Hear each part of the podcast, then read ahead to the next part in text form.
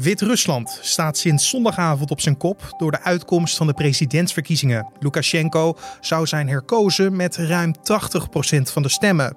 Echter gelooft er bijna niemand in dat dit daadwerkelijk de uitkomst was. Want de oppositie zou goede papieren hebben voor de overwinning. Het gevolg nu demonstraties met veel geweld. Om ervoor te zorgen dat de laatste dictator van Europa, zo wordt hij ook namelijk wel genoemd, zijn taken zal neerleggen. De vraag is: heeft de nog zittende president de situatie onderschat? Dit wordt het nieuws. Maar hij dacht, vrouwtjes, sorry, ik probeer nu even zijn taal te spreken.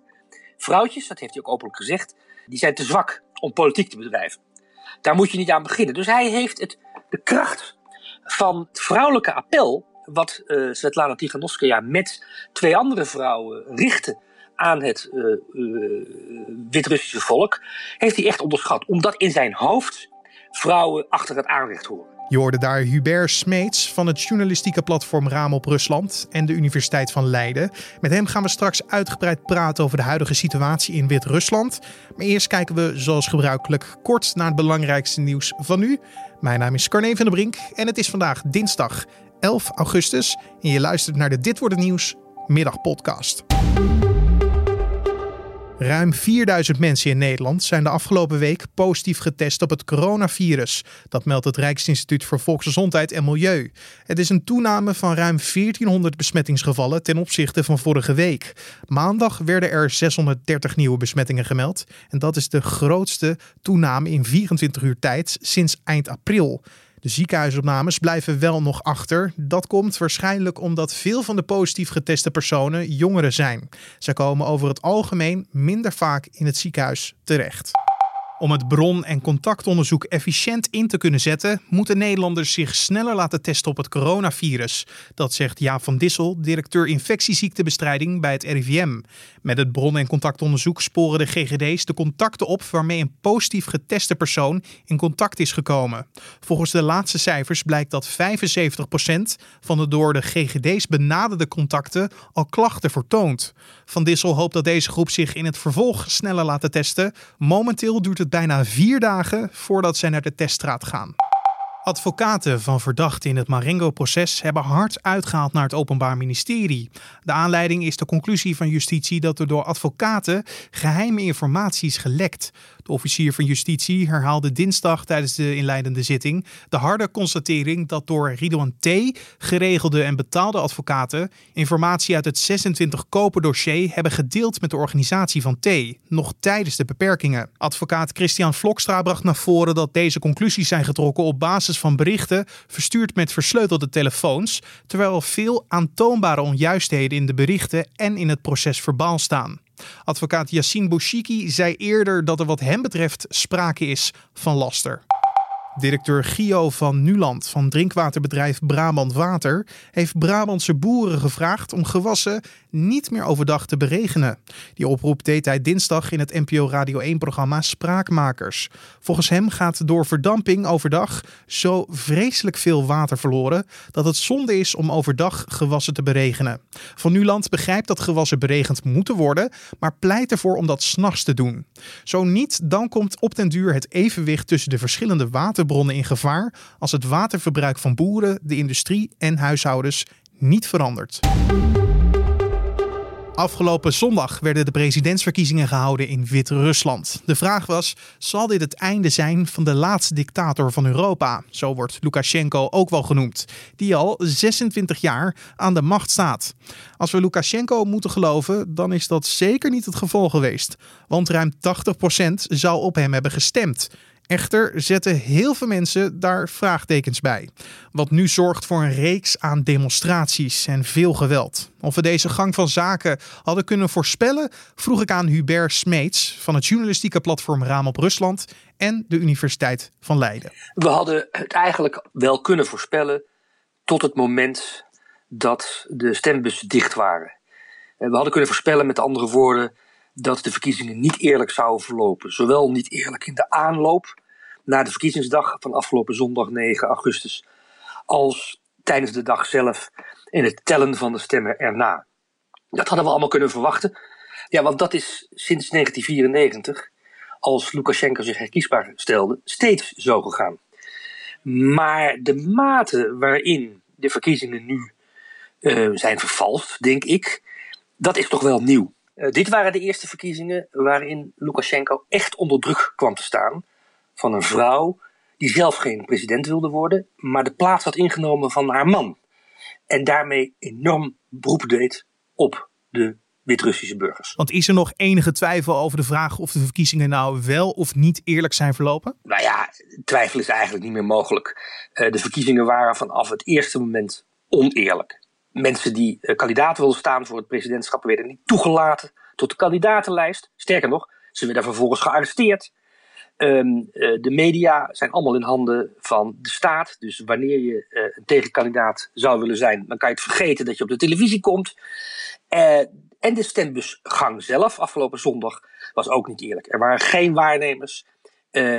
geen buitenlandse waarnemers, niet alleen niet, maar zelfs geen binnenlandse waarnemers. er zijn berichten ehm, van verkiezingsbureaus, stembureaus, waar hele uh, plastic tassen met stemmen via het open raam en een trap naar buiten zijn gesjouwd. Uh, allemaal niet echt betrouwbaar, om maar zo te zeggen. En tot slot, uh, de, het procesverbaal, het uiteindelijke resultaat, valt totaal niet te toetsen. Er zijn een paar voorzitters van stembureaus geweest die hebben de uitslag in hun, hun eigen stemlokaal bekendgemaakt. En dat waren stemmingen waar uh, Tiganovskia, de belangrijkste tegenkandidaat van Lukashenko, 70 tot 80 procent van de stemmen haalde. Maar je kan niet toetsen of dat een trend is die heel landelijk speelde, omdat uh, het proces verbaal het onmogelijk maakt om die uitslag in dat ene stembureau te vergelijken met de andere uitslagen in de andere stembureaus. Met andere woorden, wie beweert dat er twijfel is over de eerlijkheid van deze verkiezingen, ja, die is of niet helemaal goed bij zijn hoofd, of die speelt de kaart van Lukashenko. Ja, en de stroming van de oppositie werd steeds sterker in aanloop naar de verkiezingsdag. Denkt u dat daarom het ook nu een, een punt uh, van discussie is, uh, als het gaat om of het nou wel of niet eerlijk verlopen is? Ja, het is absoluut een punt van discussie. Want de, de, het bijzondere van deze verkiezingen is dat de tegenkandidaat, de belangrijkste tegenkandidaat van Lukashenko, een vrouw was, zoals ik al zei, die eigenlijk niet wilde. Haar man is een, een, een vlogger, een blogger, uh, een zakenman trouwens ook. Uh, die is gaan vloggen omdat hij uh, werkelijk knettergek werd van, het, ja, van de bureaucratie, van de tegenwerking die die bij de, van de staat kreeg bij het opzetten van een project. die zit gevangen. En zij, lerares Engels, heeft, de, heeft de, de vlag overgenomen en is wel raar genoeg toegelaten tot de verkiezingsrondes. Uh, en mocht dus kandidaat zijn. En dat werd een krankzinnig succes. Ja, maar denkt u dat Lukashenko dat heeft onderschat, die, die stroming? Ja, dat denk ik zeker. Uh, Lukashenko heeft het om twee redenen onderschat. Hij heeft het onderschat omdat hij niet begreep wat de kracht was van de verkiezingsleuzen van Tiganovskia. Uh, die, die vrouw die ik net noemde. Mm -hmm. Haar verkiezingsprogramma was eigenlijk ongelooflijk simpel. Ze zijn niet meer dan: ik wil eerlijke verkiezingen. Dus als u mij kiest, kiest u niet de volgende president van Wit-Rusland voor de komende vijf jaar. Maar dan kiest u een president die verkiezingen gaat uitschrijven die wel eerlijk verlopen. Echt elementair zou je kunnen zeggen.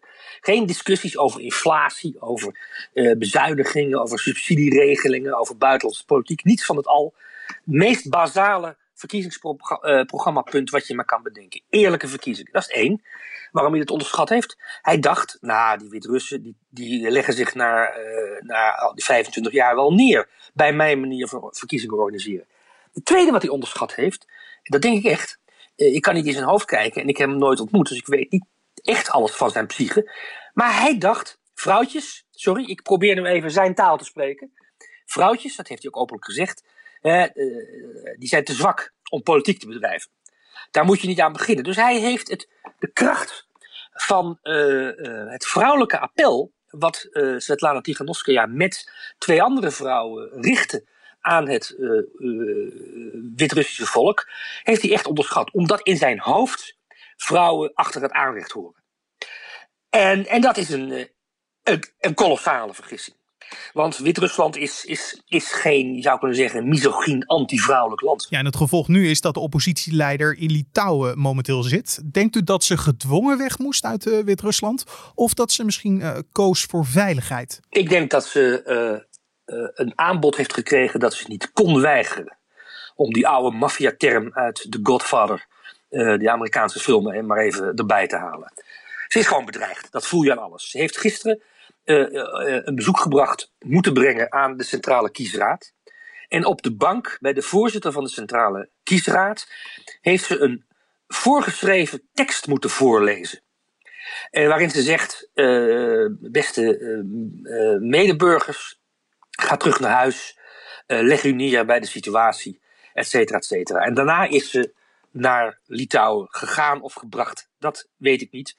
Maar ze heeft in Litouwen zelf ook een verklaring op de videoboodschap afgelegd, die wel haar eigen verklaring was. Dat kon je horen en zien. En daarin zegt ze: God verhoede dat iemand ooit meemaakt uh, en een keuze moet maken zoals ik nu gemaakt heb. En ik heb, zij zegt ze in die verklaring, uiteindelijk voor mijn kinderen moeten kiezen, want die zijn belangrijker dan mijn eigen leven. Dus met andere woorden, ze is op een, onder een onmenselijke druk gezet om eerst die verklaring, die fake verklaring, uh, voor de uh, Wit-Russische televisie af te leggen. En vervolgens is ze waarschijnlijk onder dwang, of misschien ook niet, dat weet ik niet, naar Litouwen afgevoerd, waar ze nu veilig is. Ja, en als we teruggaan naar Wit-Rusland, momenteel zijn er veel demonstraties, veel geweld. Er worden tientallen mensen opgepakt. Uh, denkt u dat dat een signaal is van de burgers die zeggen genoeg is genoeg? Ja, dat weet ik niet. Daar durf ik geen voorspelling over te doen. Uh, uh, Belarus is echt een ander land dan Oekraïne. Het is bijvoorbeeld een veel minder nationalistisch land dan een deel van Oekraïne. Dus er is geen nationalistische kaart in de, uh, in de uh, Wit-Russische uh, politiek. voor of tegen Rusland is daar niet zo'n issue als het in Oekraïne zes, zeven jaar geleden was. In de, tijdens de Maidan.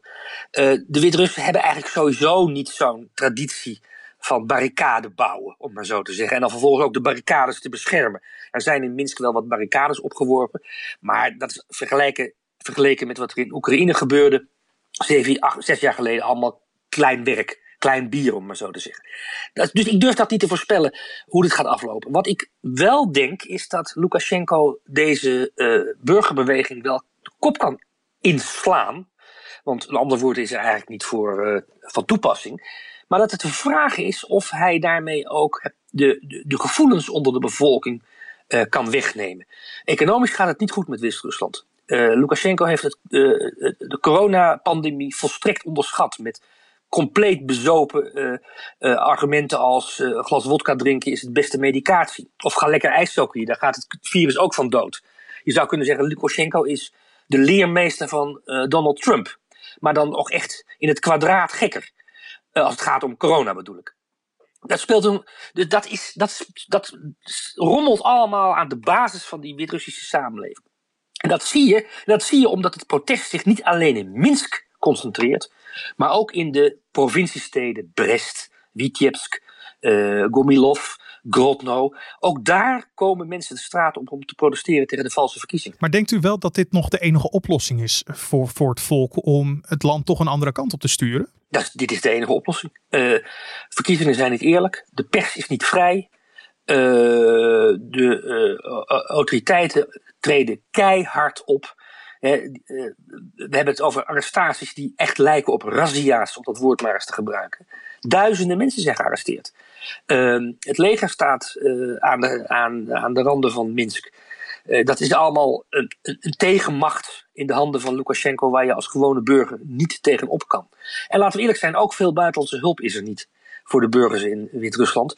Um, in Rusland zelf is men zeer terughoudend uh, in het oordelen en veroordelen van wat er gebeurd is. Dus uh, in de Europese Unie, wij zeg maar, hebben op papier onze verontwaardiging geuit, maar daar blijft het bij. Dus eigenlijk de enige landen in de buurt waar Wit-Russen wat van te verwachten hebben, dat zijn uh, van de landen Polen, Oekraïne en Litouwen. Ja, en dan is de vraag, wat kunnen zij doen? En dat ze niet zeggen, ja, het is een binnenlands probleem. Ja, dit is ongelooflijk ingewikkeld. En er is natuurlijk heel veel leergeld betaald zes jaar geleden in Oekraïne. Uh, dat Oekraïne werd beschouwd door president Poetin als het binnenland van Rusland zelf. Daar kwam het eigenlijk feitelijk op neer. Oekraïne wilde een associatieverdrag sluiten met Europa. En dat was de trigger, dat was de lont in het kruidvat. En dat heeft Europa toch eigenlijk ook niet weten te managen, om het maar zo te zeggen. Dus ik denk dat Europa op dit moment alleen maar terughoudend en voorzichtig zal zijn.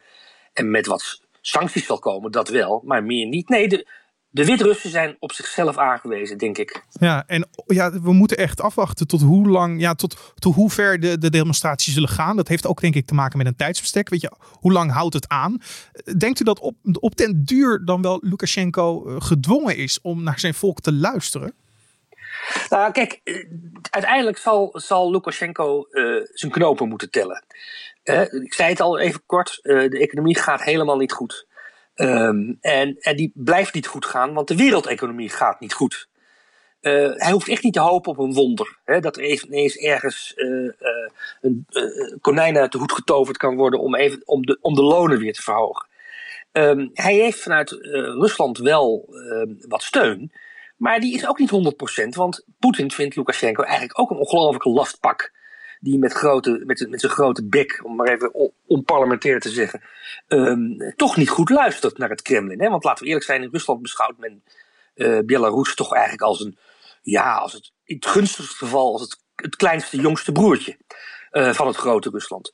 Nou, uh, uiteindelijk zal hij zijn knopen moeten tellen wanneer die economische neergang doorzet, wanneer er in Rusland te weinig steun voor hem komt om op deze harde manier te blijven regeren. En wat er dan gebeurt is volstrekt onduidelijk. Want de oppositie is niet verenigd. De oppositie is, uh, zou je kunnen zeggen, is uh, eigenlijk alleen maar verenigd rondom die ene vrouw met dat ene programmapunt, eerlijke verkiezingen. Het zou kunnen dat daar die oppositie op verenigd blijft, uh, totdat er nieuwe verkiezingen zijn. Uh, maar het kan zijn dat het geweld toch loont. Het geweld dat Lukashenko toepast. Dat was Hubert Smeets van het journalistieke platform Raam op Rusland en de Universiteit van Leiden over de situatie in Wit-Rusland. En dan het weer. Vanavond in het zuidoosten is er kans op een paar onweersbuien. En deze onweersbuien kunnen zich naar het midden van het land uitbreiden. In de rest van het land blijft het droog met een mix van wolkenvelden en opklaringen. Het koelt niet verder af dan naar 19 tot 22 graden. Morgen schijnt in de ochtend op veel plaatsen weer de zon. In het oosten en zuidoosten komen stapelwolken voor en lokaal kan er ook een onweersbui plaatsvinden. Het kwik stijgt weer snel en rond het middaguur is het dan 28 tot 31 graden. En om af te sluiten nog even dit. Het Russische ministerie van Volksgezondheid heeft groen licht gegeven voor het gebruiken van een eerste COVID-19-vaccin. Het land wil, als de laatste testfases zijn afgerond, als eerste land overgaan tot massa-inenting. De Wereldgezondheidsorganisatie heeft Rusland toestemming gevraagd om het vaccin onder de loep te nemen. Volgens president Vladimir Poetin is het vaccin veilig en is een van zijn eigen dochters al ingeënt zonder dat zij bijwerkingen ontwikkelde, al dus de president. Deskundigen maken zich wel zorgen over deze ontwikkeling. Zij stellen dat Rusland zijn imago belangrijker vindt dan eventuele gezondheidsrisico's, aangezien het vaccin nog geen twee maanden is onderzocht. En tot zover de Dit Wordt Het Nieuws podcast voor deze dinsdagmiddag 11 augustus. Je kan ons altijd helpen deze podcast beter te maken. Dat doe je eigenlijk heel simpel door naar deze podcast sowieso te luisteren en je dan af te vragen, ja, wat kan beter? Wat zou ik anders doen? En dat dan op te sturen via een mailtje naar ons adres podcast@nu.nl. podcast@nu.nl. Als je dat doet namelijk, dan kunnen we de podcast elke dag een stuk beter maken. Dus mail ons vooral met vragen, suggesties of feedback. Verder hopen we natuurlijk dat je de podcast elke ochtend en middag beluistert op de voorpagina van nu.nl of in je favoriete podcast app, zoals een Spotify, Apple Podcast of Google Podcast. Mijn naam is Carne van der Brink. Ik wens je een hele mooie dag en een mooie avond. En dan tot morgen.